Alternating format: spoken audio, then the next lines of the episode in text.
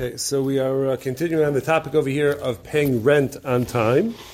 And here he writes, therefore, being that there's not general, uh, there's a machlokas about whether you have to or not, but we uh, we uh, we would say that savi that since there's a possibility that it's Torah mandated, so uh, a tenant should certainly make uh, an effort to pay on time.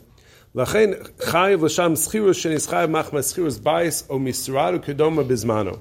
And therefore, on a practical level, one is obligated to pay his rent, whether one is renting a house to live in, apartment to live in, or whether one is renting office space. Either way, it's the same halacha. Uladas harbe poskim, and according to many poskim, im tavo habalim l'shalim bizmano, in the event that the landlord uh, or the uh, the office man, the uh, the management company uh, asks the, the tenant to pay on time, vumis acher, and the tenant goes out and pays late, over gam al isra shalotalin, so he may very well be in violation of this or baltalin, which is the isra of paying late. V'yesh harbe pratim, and the exact application of this involves many details. Shebekama mikrim over that in many circumstances that one will be in violation.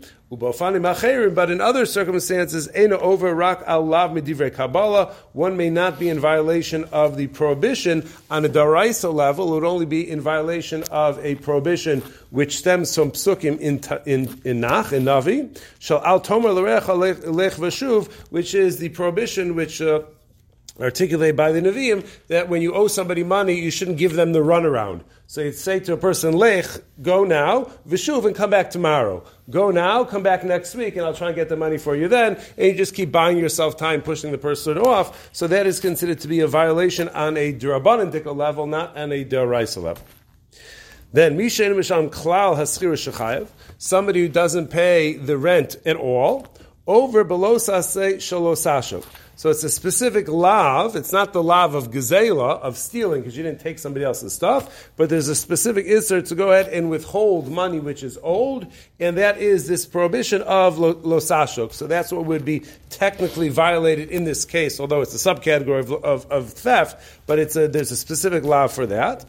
And gam im kavanaso l'shalim. And this holds true even if your intent ultimately is to pay, Imamos biyado, if you have the means to pay, umadchas chaver miyom liyom, you just keep telling the person, come back tomorrow, come back tomorrow, I'm busy now, don't, uh, don't bother me.